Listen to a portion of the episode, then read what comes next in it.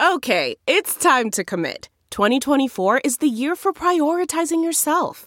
Begin your new smile journey with Byte, and you could start seeing results in just two to three weeks. Just order your at home impression kit today for only $14.95 at Byte.com. Byte Clear aligners are doctor directed and delivered to your door. Treatment costs thousands less than braces. Plus, they offer financing options, accept eligible insurance, and you can pay with your HSA FSA. Get 80% off your impression kit when you use code WONDERY at Byte.com. That's B-Y-T-E dot com. Start your confidence journey today with Byte.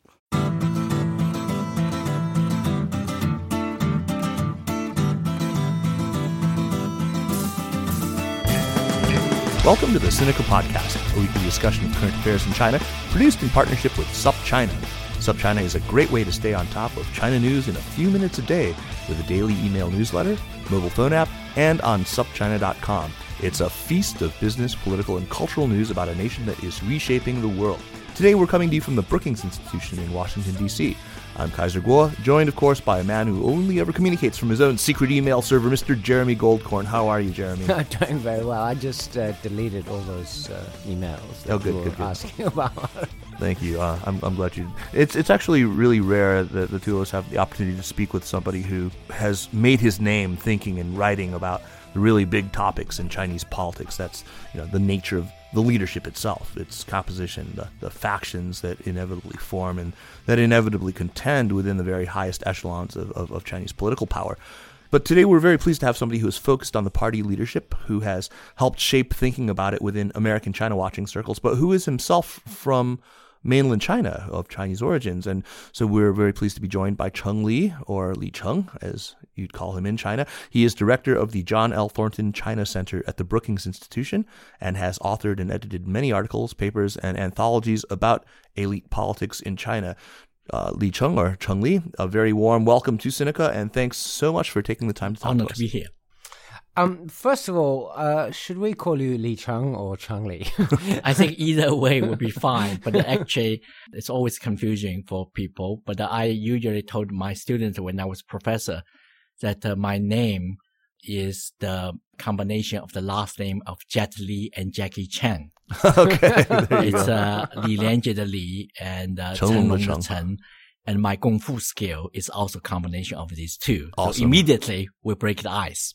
well, that, that's they good. showed respect. That's- Yeah, we should be careful not good to know. We, offend our- we better not ask any uh, questions, any, Any tough questionable questions. questions, Kaiser. Okay, ca- can we start off? I, I'd really like to ask about your early education. Uh, from my reading, I gather you worked as a barefoot doctor in the late years of the Cultural Revolution.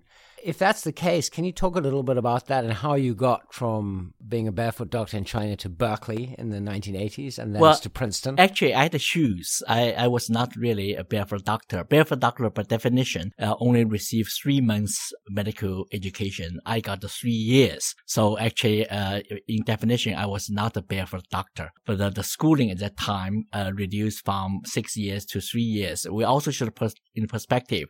At that time, towards the end of the Cultural Revolution, no one wanted to be medical doctor because my sister, who is about uh, 13 years senior than me, was a professional trained medical doctor, went to medical school for six years. Then she was sent to the countryside. And uh, so my mother was very unhappy when I decided to pursue medical career again. And uh, so that's the background. So I did practice as a, a medical doctor after three years training. This is still towards the Cultural Revolution, end of the Cultural Revolution, and practice in Shanghai, work as a medical doctor for four years. So altogether, I have seven years experience. The First three years as a, as a, in the medical school, then uh, the later four years as a medical doctor. Now, of course, that uh, uh, usually I hesitate to say so because it's quite misleading. In the United States, medical doctor is such a prestigious position. You first you should finish college education, then went to uh, uh, medical school. But in China, just like former Soviet Union and many European countries, you can directly go to medical school after high school. So this is what I did. So again, it's uh, not prestigious and, uh, and also, uh, again, most uh, young people would rather to be a shop assistant rather than went to medical school for the reason that I just explained early on. And when did you go to the States then? So, uh, so in my case, that after medical practice, I went to college, just the reverse uh, from many other people. So I went to the East China Normal Universities to study comparative literature. So I graduated in 1985. Mm-hmm. So immediately I went to United States to study, try to continue my education. And I thought that I will attend the, the program also heavily on uh, comparative literature at UC Berkeley. But actually, when I entered the program, I realized that I went to wrong program because at the UC Berkeley, there are three programs uh, Asia related or Asian study related. One is on language and literature.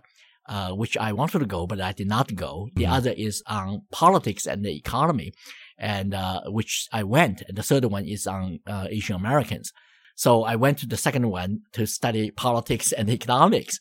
Uh, so under the tutoring by Bob Scalapino, right? Bob Scalapino yeah. and Thomas Johnson, Roy Dittmer, and Frederick Wakeman and Tom Gold and many others. Many of whom were also my professors at Berkeley. Yeah, that's right. Yeah. So, uh, so that's the uh, uh, my experience. So it's not intentional. I went to wrong program, but uh, uh, towards the end, I become uh, I really become interested in uh, uh, these subjects. Yeah, and you couldn't have had better mentorship. I mean, that was you just rattled off a list of some of the finest scholars of contemporary Chinese yeah, politics. I'm truly, truly grateful for these mentors. I mean, uh, these are intellectual gurus, and they have profound understanding of China. So many of them are still alive. Some of them in the past way, like Bob Scalapino and Tom Johnson. I miss them dearly, and they have a strong impact on my professional career mm. and uh, to a certain extent on my worldviews. Uh, I actually first encountered your work when I was a graduate student. I was I was looking at the discourse around neo-authoritarianism or 新权威主义 uh, in the 1980s, and what struck me was how suffused all that discussion was with not the language of, of, of science and democracy, but more of scientism and technocracy. And as I started looking at technocrats, naturally, I came across the work you were doing at Princeton with Lynn White. It made a very deep impression on me. And for quite some time, I was very convinced that understanding technocrats, understanding technocracy, its appeal to China, its close relationship with uh, you know China's own political culture, that that was really the key to understanding the post Mao leadership. So two things. First, I want you to talk about how thoroughly technocratic China was at the peak uh, of that, and also how China's political culture was so suffused and dominated by technocratic thinking. And secondly, I want I want you to, to talk, if if possible, about whether that's still the case, whether today in the 18th Party Congress, uh, is still dominated by technocrats. I mean, obviously, the Politburo Standing Committee is no longer dominated by technocrats. But if that is changing, why do you think that it, it, it's changed, and when do you think it began to wane, and and what you think it's becoming now? Well, there are a lot of good questions here, and um, uh, you raise. Uh, first of all, let me say that I started interested in that subject when I was graduate student at Berkeley in uh, 1987 when I uh, decided to write my master thesis under the uh, uh, supervision by uh, Bob Scalapino. And I wrote a thesis about comparative study of rise of technocrats on uh, on both sides of the Taiwan Strait. At mm-hmm. that time, Taiwan was already dominated by technocrats under the Jiang Jingguo's leadership. And uh, but the mainland China is only the beginning. And the technocrats, by definition, and um, uh, three things. One is that uh, they should receive uh, education in engineering or natural and, sciences, uh, or natural sciences, and uh, then they practice as um, engineers or as scientists. And finally, they serve as leadership positions. So you should have all these three criteria to be considered as technocrats. Now, this definition differ from the United States or some democracies because uh, in the U.S. they have different definition because technocrats are usually uh, selected and politicians are elected. But in a country like China, all leaders, you know, uh, political leaders are, you know, selected. So I, I uh, uh, do not use that whether selected or elected, but rather use these three uh, criteria as mm-hmm. the definition of technocrats. Now, uh, in the middle 1980s or late 80s, just beginning, uh, then you see the rise of like people like Li Peng, mm-hmm. like uh, Zhu Rongji and Jiang Zemin. And a few years later, they dominated them, the political leadership. And uh, then I continued to work with my mentor Lynn White at Princeton and wrote my PhD thesis on the rise of technocracy in China, focused on Tsinghua University, which is cradle of Chinese technocrats. Yes, very much. Uh, uh in 1990s, really dominated by Tsinghua graduates and uh, like Hu Jintao and, uh, and and many others. And, but also Xi Jinping also did his undergraduate as an engineer, but uh, his PhD is quite different in Marxism or, or law that uh, uh, sometimes also identify. Now, so uh, that was the 1990s and um, uh, late 80s, 1990s, and uh, until just a, a, couple of decades ago. But look at the current leadership; it's already started to change.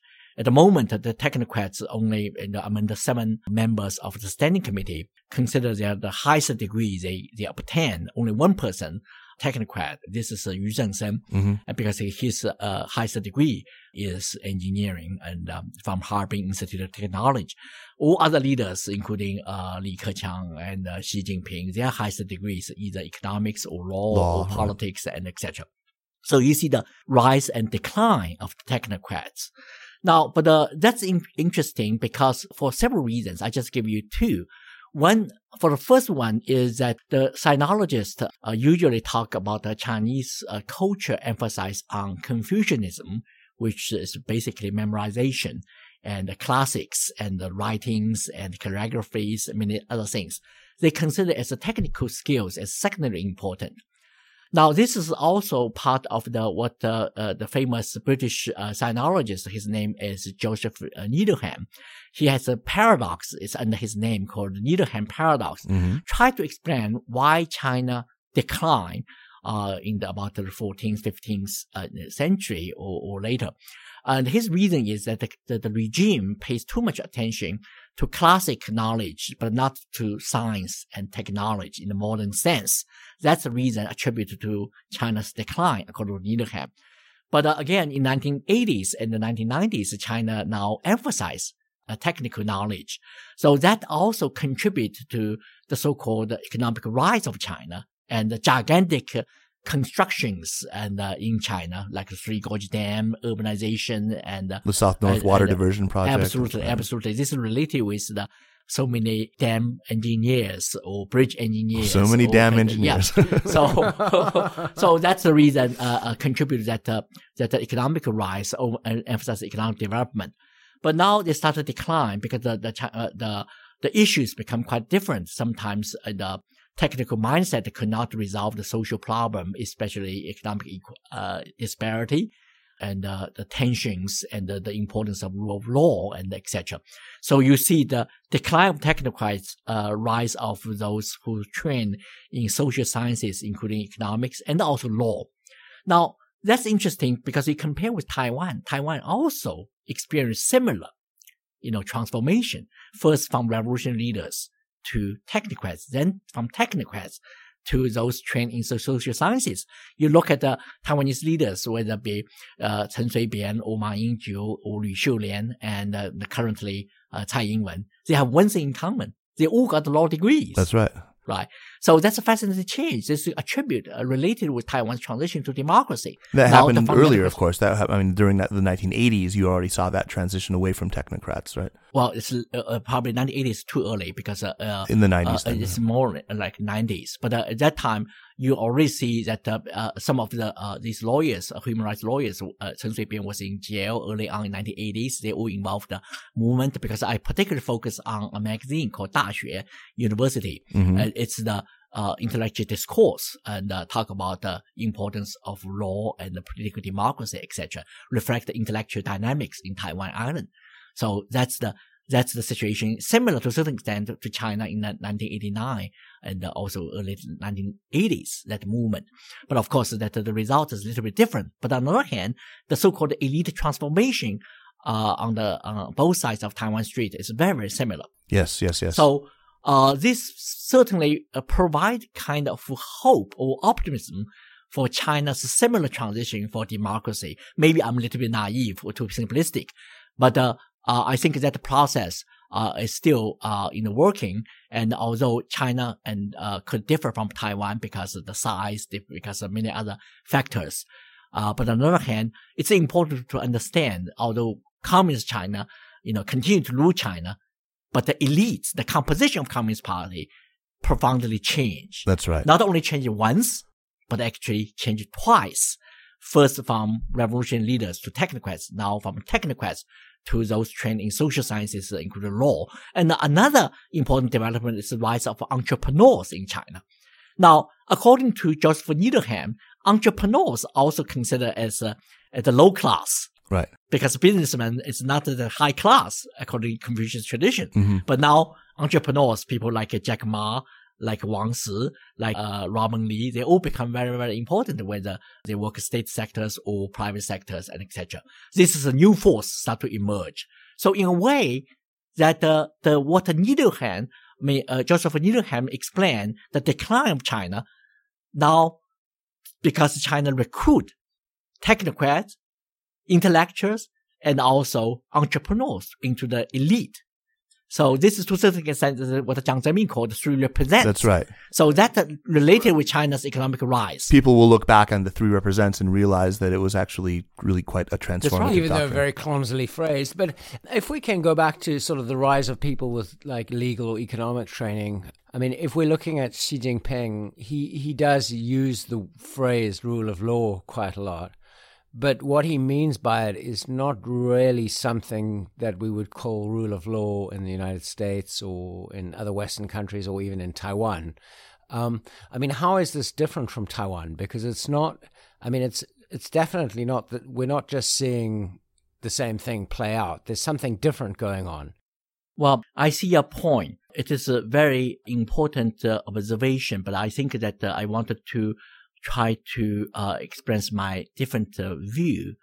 And uh, of course, that uh, Xi Jinping, what he talked about the rule of law, at least that's quite ambiguous uh, when it comes to whether the supreme power should lie on constitution or lie in the party. Uh, there's deliberate ambiguities in that regard. And uh, from certain occasions, he talk about the, the ultimate power of the constitution that the party should also obey, but at the same time, he talked about importance of party leadership. And he reject uh, constitutionalism. But this is the way he positioned himself. But I will say that uh, two things. One is during the past decade or so, China more than any country in history, and certainly in Chinese history, to issue laws and the regulations in terms of amount of laws passed in China during the past decade. It's quite a phenomenon.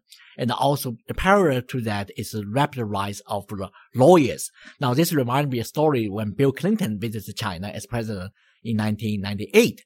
Uh, in Shanghai, he told the Chinese uh, leaders that you have too many engineers, we have too many lawyers. Let's trade. now, of course, China does not need to trade. China can produce their own. So in the past uh, decade or so, China really uh, have a very fast speed uh, to producing its own lawyers from China's 620 law school and law department.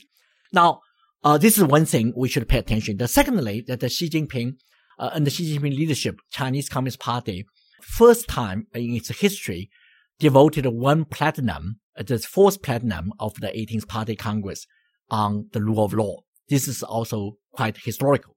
Now, again, I see your point that uh, what Xi Jinping and the Chinese Communist Party talk about rule of law differ from what people uh, in the United States or in Taiwan talk about. But let's also be clear that no country can have the transition to uh, a rule of law within short period of time in matter of years. This is uh, not uh, fair uh, to China.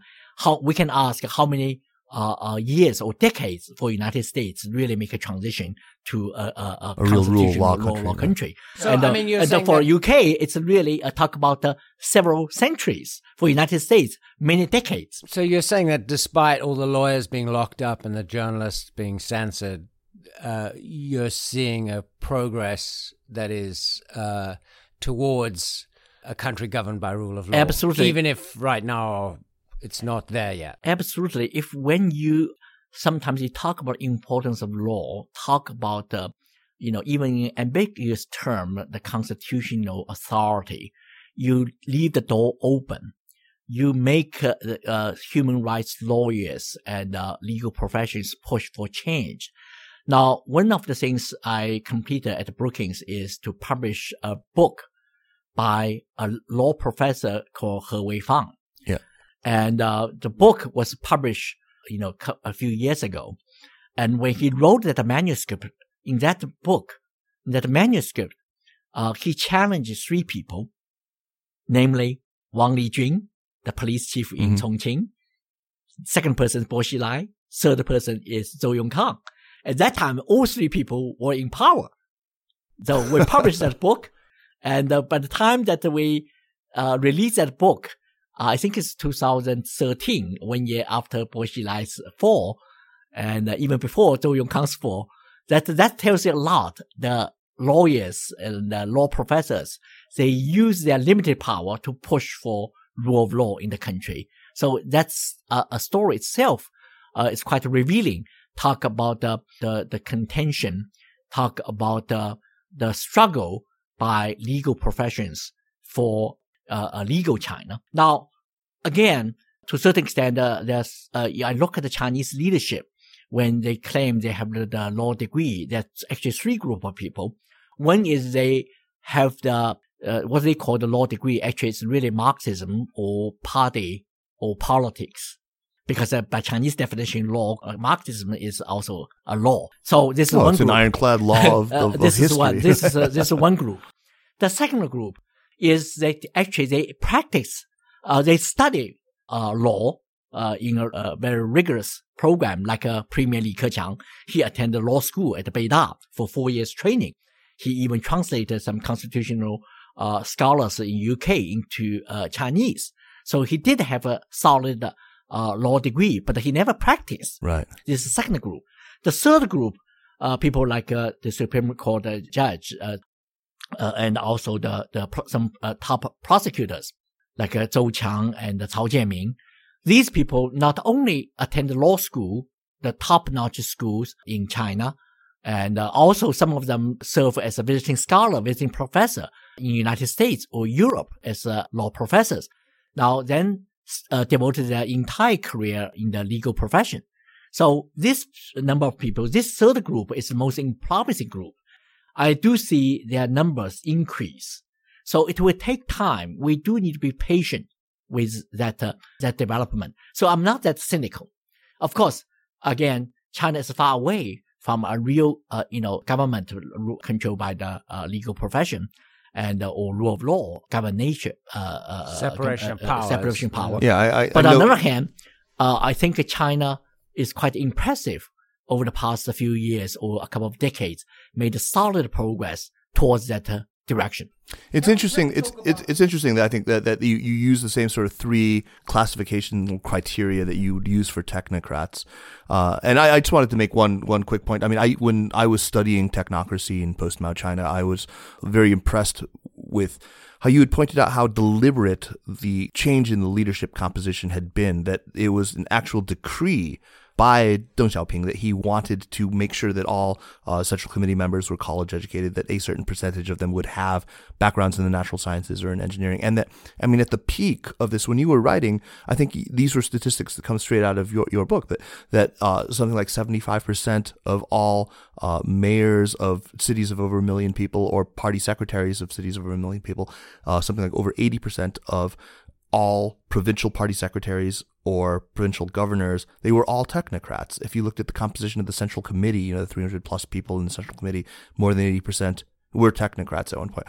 Are we seeing a, a shift among the outside of the Politburo Standing Committee? Are we seeing a shift in the composition of, of these groups in leadership as well? Yeah, this is uh, all levels, and uh, particularly in the senior level, the top levels, the decline of uh, the engineer turned technocrats.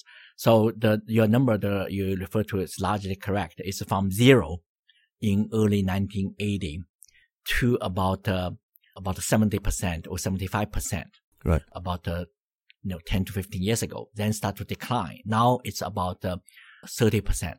Very, and, very uh, interesting. and uh, probably even low. I'm surprised that I'm not seeing more writing about this because it seems like a very, very important uh, shift in the leadership composition to me that's worth. Absolutely, because actually China does have a very fast rate of elite turnover. You look at every five years, Right. uh, you know, the Central Committee meeting, the, the members of Central Committee, the turnover rate is on average since, uh, 19, you know, 80s is about 60%. So certainly, I mean, I just wonder sometimes in the United States, what's the turnover rate of our You know, Congress, our yeah, senator? not so high. uh, uh, uh. so in, in in it's ironic, you know, we are democracy, they are not, but uh, they do have some of the mechanism. So this is uh, uh, related with my upcoming book, which will be will be out just in a couple of months. Well, about. we, we, yeah. we would like to ask you about that in a little bit, but before we get to that, I have another question um, about something I think you've written about quite a lot. Um, I, as far as I'm aware, I think you popularized the notion of looking at uh, the senior leadership and the Communist Party in terms of two factions. One is the Communist Youth League faction, which is composed of people who weren't from red nobility. Their parents weren't revolutionary leaders and are often dismissively referred to as shopkeepers. Uh, and on the other hand, the princelings, you know, people whose parents generally were important revolutionary leaders. Does this distinction still make sense today in Xi Jinping's China? And eh, you know, has has anything changed about this since you first started writing about this? I think that uh, this is what I first wrote about uh, uh, 10 years ago. I was the first one to use the term one party, two coalitions, or one party, two factions, uh, largely follow what you said. This is related to the fact that um, when you have the the collective leadership of the strongman politics of the Mao and Deng, you have to deal with these factions. Factions become more dynamic. They form coalitions and largely follow the, the uh, description you just made. One is the Jiang Zemin's faction. Usually, uh, the core groups uh, previously Shanghai Gang later become princelings. They usually advance their career from coastal China. The other group is come from the so-called Tuan Pai, the Chinese Communist Youth League officials. They usually come from humble family background, advance their career uh, through you know agriculture or organization and party affairs, and from the inland region. And uh, so these two groups coexist together, sharing power, and uh, no faction or no coalition can completely defeat the other. And their skills complement each other. They reach different sectors of the uh, of the society. One is entrepreneurs, pro entrepreneurs. The other is pro the so-called farmers, workers, and migrants. So that's a divide, of course, simplistic. Uh, but on the other hand, that uh, bear a lot of truth. Now, since Xi Jinping came to power, there's some important change. He consolidated his power, and the previously that uh, Communist Youth League Tuan and the princelings or Jiang Jiang's proteges usually equally, you know, represented uh, in, in, in the leadership. But Xi Jinping, actually, his people or Jiang Zemin's proteges, Xi Jinping's part of that, dominated the Politburo Standing Committee. So it's a six versus one ratio. So that's a very important fact. Explain why Xi Jinping become so powerful. Because, you know, he used that cases of Ling Jihua. Now he just recently, just, uh, he just tried and sentenced to life imprisonment for that scandal about uh, he used uh, corruption and also used the the bodyguard to for his personal gain and uh, of the of the central committee. So that changed the dynamics. But uh, if you look at the structure of the leadership, and especially low level, you still see the strong representation of the communist youth leagues. You cannot completely eliminate them. So the truth is that uh, he still need to compromise. And uh, of course that uh, you want to find the best balance. On the one hand, should not let the internal infightings to jeopardize or bureaucratic politics jeopardize effectiveness of governance or policy making, which was a problem under Hu Jintao or Wen Jiabao. But at the same time, you need to make sure that you united party rather than divided party. You got tremendous support from different sectors of the party, different, uh, you know, factions. So that is a delicate balance. Now, at the moment, Xi Jinping emphasized consolidating his power, but to a certain extent, he should understand that he could not completely dominate power. At the moment, yes, you see that uh, that he is the the strongest man, and uh, maybe since Deng Xiaoping, but at the same time, his power has li- limitations. That uh, he constantly need to make a deal with various other stakeholders. Hmm. We'd So- love to hear some examples of what I mean, because I think that in the dominant thinking right now, uh, he has consolidated his power more than anyone. It's the end of the era of collective leadership that he has pretty unequivocally asserted himself that he's in charge of four very, very key working groups now, uh, personally. So, give us some examples of why of, of of compromise that he still needs to make with other stakeholders. Well, the the fact that he holds all these positions is not a sign of strength, but the weaknesses. Hmm. Yes, we know that Deng Xiaoping in his final years, he did not he did not have any position except the honorable chair of the Bridge Association. That was Deng Xiaoping's title. But at that time, uh, no one would doubt uh, where the power rely. It's a uh, rely on Deng Xiaoping. But uh, Xi Jinping, because of his vulnerability, he need to consolidate his power. The fact that uh, he has a six versus one ratio in the standing committee give him tremendous power to hold these positions. But the, the, the one though happens to be Li Keqiang, right? Yes, yes, the Li Keqiang. Maybe. Uh, and but on the other hand, you look at the the personnel changes. He still has been very very cautious. And for example, the Tianjin party secretary has been acting for over a, a year, still cannot get uh, confirmed. That tells you a lot about the strong resistance. So the point is that uh, highly likely in the 19th Party Congress, he has to accept some of the Communist Youth League leaders to enter the Politburo Standing Committee. So the ratio actually will be less than six versus one. Assuming Li Keqiang will stay, he may move to, to become the chairman of the National People's Congress. We do not know. Can we, we talk about Li Keqiang? Yeah, let's talk about Li Keqiang. Because, I mean, it is kind of curious, like after going through the Hu Jintao, Wen Jiabao area, uh, era when um, Wen Jiabao was very much a political force, um, uh, it does feel like um, Li, Li Keqiang has, has been weak um, and marginalized, marginalized, very much playing second fiddle, or you know, not even uh, to to um, Xi Jinping. Uh, w- what do you make of Li Keqiang and the way he uh, his career has gone in the last couple of years? Well, uh, when uh, when the 18th Party Congress uh, completed, I told uh, the media that uh, we should not call the new leadership as as Xi Li administration, like what we said, Hu Wen administration. Yeah.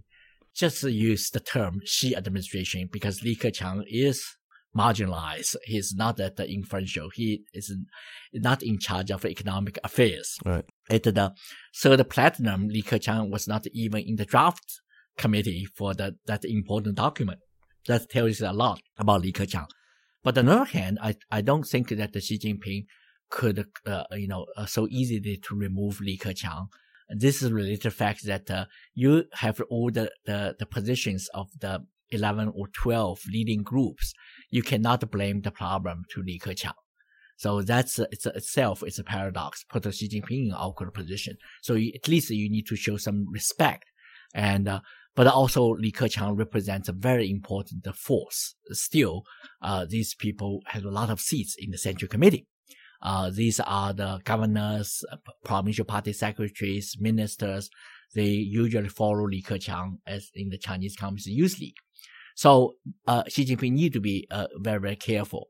But on the other hand, that uh, what you describe is is accurate. But the the question is whether this is temporary that uh, Xi Jinping wants to consolidate power for the effectiveness of deliver his policy. But uh, of course, that uh, if the economy continue to be uh, you know problematic, that you need to take responsibility. So it's double edged, you know, mm-hmm, sword mm-hmm. in the case of Xi Jinping's consolidated power. But ultimately, I don't think the current China people in the in the mood really wanted to see a really Mao-like figure. Uh, it's one thing to want the leadership to be strong, effective. It's quite another thing to want to see another Mao-like figure to emerge. Because intellectuals, Chinese intellectuals don't, usually don't like this kind of right. uh, situation. And the, the leadership structure, as I described, the mechanism, the term limits, the age requirements, the sharing power, the regional representation, these mechanism or collective leadership, you know, measures probably more enduring, more effective than the outsider analysts realize. Mm-hmm, mm-hmm. So we should not be confused as a temporary consolidation power of the top leadership as a long-term trend. So I'm still optimistic in, I think that the, the institution development probably is uh, far more important than individual leader. Now, Xi Jinping's legacy will be decided whether he go along with the trend or against the trend, Right. in my view. That brings me to the question. I mean, I think I made a prediction on this podcast uh, last year sometime that Xi Jinping would not just go quietly after his two terms as leader. That you know, if you if you amass this much control in your own hands, why would you give it up? Do you think that at the end of his you know second term by convention?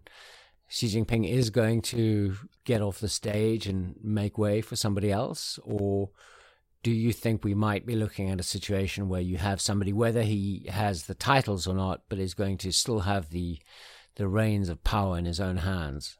Well, uh, the truth is no one knows at this point.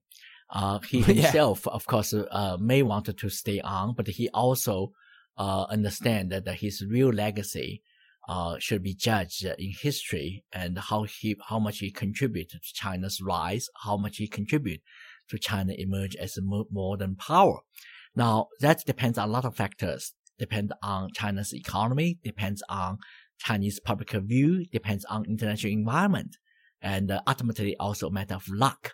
But the uh, my view is to change the mechanism, institutional mechanism, to change the definition of generation of Chinese leaders, to change the party constitution and some of the mechanism for term limits and etc. It's very, very big hurdle. And uh, again, everything is possible, but it's very premature to to uh, foresee to give a prediction at this point. I'd take I- a bet I- against you, Jeremy, on that. So um, All right. we'll- Anyway, Well, um, I wouldn't of- like to bet against the two of you, so I'll uh, wait one of see. one of the, the legacies so far, for sure, will be, of course, the anti-corruption drive, which has been his, his signature, uh, you know, since since he's been in. Now it's well into its fourth year, uh, but it's also happening at a time of an economic slowdown, uh, as we've seen. The thinking that, that I've heard in, in some quarters is that either corruption somehow kept the wheels greased and that a certain amount of it was healthy somehow to the economy.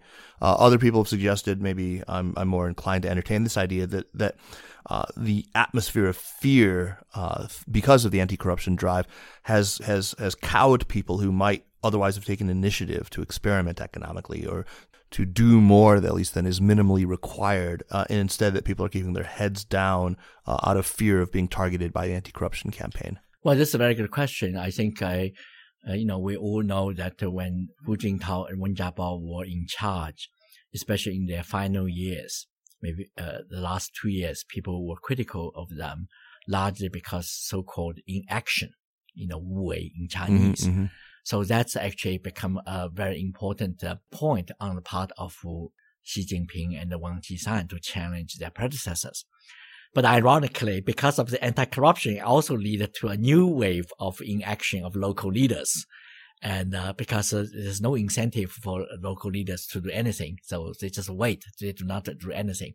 But I don't buy the argument that uh, corruption is good for economy. When we look at these cases, but whether it be Zhou, Zhou Yongkang, Ling Jihua, and uh, uh, uh, Guo Boxiong and uh, Xu Caihou, these talk about the billions, you know, a couple of billions, even 10 billions US dollars corruption. I mean, no country can have this kind of sustainable development with this kind of degree of corruption. So this should be fixed, should be stopped. There's no question in my mind on that. But uh, now it's related with structure change of China's economy. I think when we, history, we look back, if uh, Xi Jinping and Wang Qishan really wanted to, to emphasize institutional arrangement or legal process of anti-corruption, I think they will move that direction after a couple more years of the campaign. Because these uh, Wang Qishan and uh, Xi Jinping both mentioned that the current anti-corruption is a campaign method. It's only deal with the symptom, not deal with the root cause, but they buy, at least buy time to save the Chinese Communist Party and save the country. So I buy that argument. But eventually you need to consolidate the legal system uh, to use a legal mechanism to deal with corruption. Uh, so I'm confident that will be the case. So maybe looking back uh, in history, that the past few years is a turning point. Of course, no country can eliminate corruption, but the peak may be past in China's modern history, right?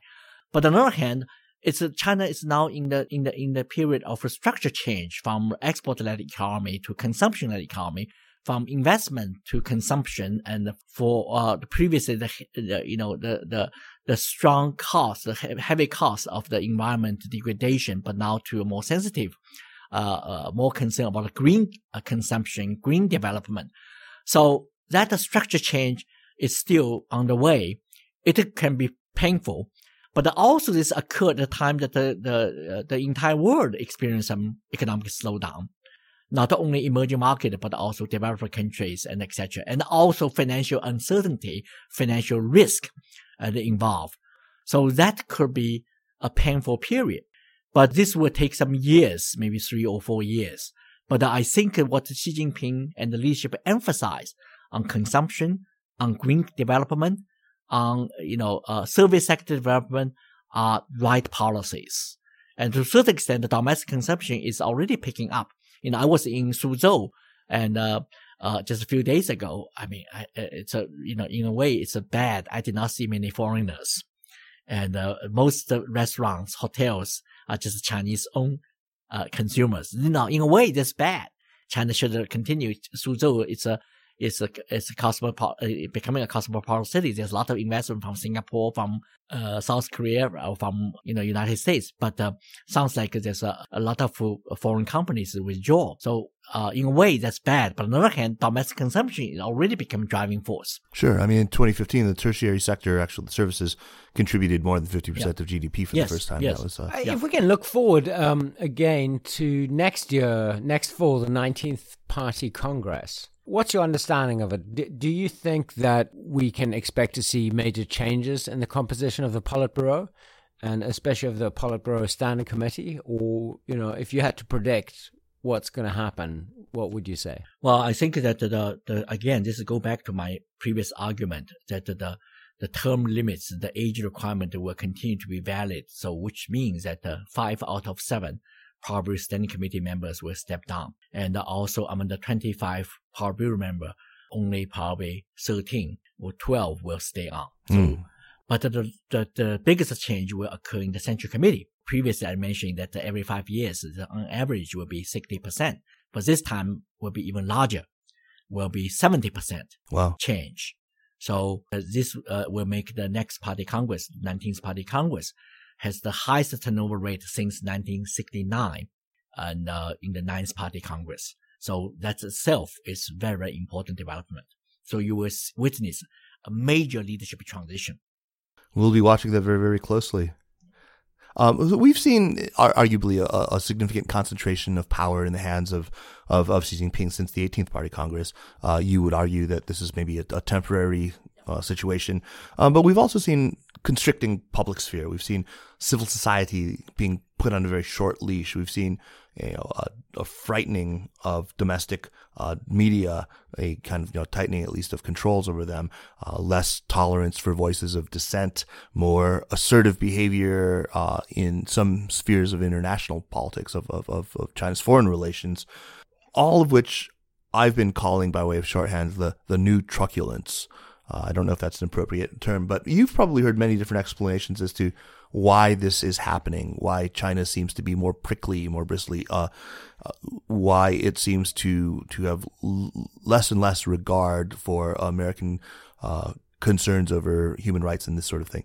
What is going on in, in your mind? What what do you think is is is really behind this change? Now, uh, China is a paradox uh, in so many ways, and um, what you describe that the uh, media control, the tightening, you know, political tightening control, and uh, also target some human rights lawyers and uh, NGO, civil society are not doing well. I mean, uh, these are all true. But uh, we should not fantasize the previous administration. It sounds like under Hu Jintao, there's a tremendous freedom. It's not like that. and uh, but uh, it sometimes, sometimes feels, it feels like, it. but uh, the thing is that um, I would say that as China become increasingly pluralistic Chinese society. Now it is true there's a, a tight control, but it is also true there's a very dynamic discourse. You look at the social media, look at the WeChat. There are a lot of criticism about the about the the leadership, about the the political. Yeah, but don't you think it was even Party. more freewheeling in 2009 or 2008? I, I feel like it was more. I mean, the, the you know, I even though the actually- internet. I, I think that um, um, we need to be careful to compare. We should not single out one particular period. We should look at the overall uh, development. You just give you one example. The most popular talk show uh, in China, actually, uh, one is by Jin Xing. It's a transgender woman. Sure, sure. And uh, We're uh, both friends of hers. Really, uh, uh, and also Zhou Libo. This is another Sure. talk show called China's Jay Leno. He actually now has a show in New York. I mean, these people are really spreading Western ideas, and their target is is a middle class in Shanghai because uh, both shows are located in Shanghai. And uh, if you listen to them, these are the talk shows very similar, very critical, I mean similar to their counterparts in the United States. So you see tremendous tolerance. You see also look at the topics. It's very much down to earth. The topic that uh, that uh, like any uh, other democracies. So I think uh, in many ways that uh, that China also become increasingly pluralistic, uh, diversified, and uh, uh, and the Chinese media become more commercialized, and the commercial media will eventually lead to political pluralism. So in a way that um, yes, if from time to time they will target some media, they will target some intellectuals. But uh, early on, I mentioned about He Weifang the law professors, uh, really uh, call for constitutionalism. He's still a professor at the Bei, at Beida, and still has his uh, big follower in his WeChat, in his uh, Twitters, and etc. Uh, so I'm not that uh, pessimistic, and uh, I think uh, this is growing pain. And uh, I hope that the Chinese leadership uh, will understand ultimately, uh, if they do not want to see too much rumors, especially China now is entering ru- uh, rumor season, they should open up the media, especially open up the official media for real competition and uh, real, uh, uh, provide the real sources of information. Well, gosh, I hope they listen to you. Yeah. it's funny, we've had a number of guests recently who are much more optimistic than I have been over the last year or two. Yeah, let's hope you're all but right. It's, it is good to hear. I'm curious though. Um, you know, the Brookings Institution is is a very reputable and well respected thing, and as the the director of the John L. Thornton China program here, your voice must be heard in Zhongnanhai, right? I mean, there are you have access. Do you feel that you are able to speak your mind very very clearly, and that you're you're uh, when you are critical, you're being heard? Well, uh, the topic, the nature of my topic is very, very sensitive. And, uh, but Sure, you're I, talking about uh, leadership, right? Yeah. Yeah, but on the other hand, I has been doing that for now almost 30 years. And uh, I usually avoid to spread rumors. I very careful Usually, to uh, um, uh, sometimes we don't know whether it's true or not, and uh, you cannot completely reject rumors. And but uh, my main methodology is based on the database. hmm So when I talk about the collective leadership is still enduring and the mechanisms still work, I use the facts. That I look at the, the uh, you know, 376 central committee members and look at the 20,000 the leaders, their, their biographies, their biographical information. You can project the rise and the fall of certain groups. And uh, so with the same data, you know, early on, I can predict the rise of technocrats and decline of technocrats, but uh, also whether the Communist Youth League is still a valid faction. My answer is yes. So therefore, I think the power must be shared. And uh, China, Xi Jinping, uh, if he's smart, I do believe that he's smart, that uh, he will not miss that point. So his cons- consolidating power for the right cause, like the military reform, like the, the, the anti-corruption, uh, like what he, at least he talked about the, uh, the rule of law. These are all good things. But at the same time, he need to reconcile his tension with uh, intellectuals, especially liberal intellectuals. I think in modern days, they are important. Well, they've been important all along. I mean, it's always been the, the fundamental dynamic of Chinese politics is the I agree relationship with you, between. but not right. so many people agree that with that. You know, I think that the the fact that there's so much criticism also reminds you that uh, this is a very dynamic country, and uh, leadership should be really understand that ultimately this the trend it's much stronger than individual power. And uh, so uh, you should go along with that trend rather than against that trend. And let's hope that they do. Li Cheng, I want to thank you again for taking the time to talk to us. And we are very much looking forward to your next book, which is Chinese Politics in the Xi Jinping Era Reassessing Collective Leadership. Uh, when can we expect to see that? You said in just a few months? yeah, in a couple of months. Uh, yeah. Great. We're really looking forward to it. And I hope that we get a chance to talk to you about that book once it comes sure. out. Yeah. Uh, before we get to recommendations, I want to remind our listeners that the Sinica Podcast is powered by SupChina. Check out the app and subscribe to the newsletter at supchina.com. You can also follow SupChina on Twitter at, at SupChina News and on Facebook at facebook.com slash SupChina News. Recommendations. Jeremy, why don't you kick us off? All right, I'd like to recommend a, uh, a kind of a dialogue on the website of uh, the Lowy Institute or institution in Australia, uh, the Lowy Interpreter.org. There's a review uh, by Hugh White of Kurt Campbell's new book about the pivot to Asia. It's called The Pivot, in fact, right? The Pivot. It is called The Pivot. Wait, I uh, thought they, the, the, word pivot had gone out of style. They were using the rebalancing now, but I think the pivot is back. Um, and Hugh White writes a very critical review of the book and of the pivot. And what's interesting is that Kurt Campbell actually replies to the review and you know defends his views and his book. And I myself I'm still. This is one of those issues where I don't really yet feel as though I have enough understanding to have an opinion. And it's really interesting to see both sides of the debate in a very civil and civilized and articulate way uh, talk about this issue. So I would recommend that exchange. It is very good. Ideas. I highly recommend it as well. It's a, a, a fascinating exchange.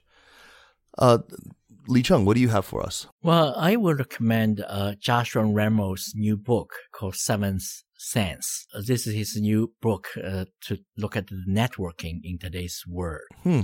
And as we know, that Joshua Ramos um, is a China expert, and um, uh, he wrote the Beijing Consensus. He uh, he coined the phrase actually the Beijing Consensus. That's correct. That uh, this is uh, one of the best uh, writers, you know, uh, in my view, in our time. But um, uh, he has a remarkable career. He currently serves as a as a deputy manager of Kissinger Associate, and but his interests is far go beyond China and beyond on politics. So that book really uh, deal with some issues that uh, in our time, the challenges and opportunities. So I recommend that book. Did you know Joshua when he was living in Beijing? I I met him once. Yeah, I, I hung out with him a few mm. times. He's a really interesting guy. I mean, I think he was like a, a, a, a fighter pilot, not a fighter pilot, yes. but yeah, no. and the Time magazine's Times. Yeah, editor. he, he was a Time editor. Really had a meteoric career. He's sort of Homo Davosicus or whatever. You know, he's he's very much a, a Davos man, right? uh, good guy though, real good guy. In spite of that, uh, and uh, I'm going to recommend something that actually ties into what we were talking about at the very beginning about scientism and technocracy, and you know, just taking us way back. There was a book that was really influential in, in my own thinking that's by a guy named D.W.Y. Kwok. Uh, it's called Scientism in Chinese Thought, 1900 to 1950, and it focuses not only on you know the early kind of May Fourth generation and their embrace of kind of social Darwinism, and then of, of of what they understood as science, not as a method, but really almost as a body of, of knowledge, as a kind of religious body of knowledge, as as a kind of new orthodoxy, uh, and how that has had really continued to in, infect and and um, inform the views of the Chinese Communist Party and in their embrace of, of course, doctrinaire Marxism. And then I think it, it was still very much present in the technocrats who emerged in, in the early post Mao period as well. Uh, Scientism in Chinese Thought by D.W.Y. Kwok. I, I, was looking, it's no longer available in print. You can find PDFs of it, though, uh, that you can download for free. I don't know. Could be there. Could be there. I don't know. Usually nothing so scholarly could be found in that place. Yeah, there's a lot of scholarly stuff yeah. that's pirated on Baidu. Yeah, I don't know if you, you're aware of that. I, I, I, I, wouldn't know. I'm not scholarly. Anyway, I no longer work for Baidu, so feel free to. Uh, anyway, I want to thank you again, and uh, it was great to talk thank to you. you. Um, yeah. we, we, look forward to, to, to, chatting with you again. And to reading your book when it comes out this fall. The Sinica podcast is powered by SupChina and is produced by Kaiser Kuo, myself, and Jeremy Goldkorn. Special thanks this week to Anla Cheng, to Amadeo Tumulilo, And to Soraya Darabi from SupChina. please drop us an email at Sinica at supchina.com. Visit our Facebook page at facebook.com slash Sinica Podcast and follow us on Twitter at Sinica Podcast. Thanks for listening, and we'll see you next week.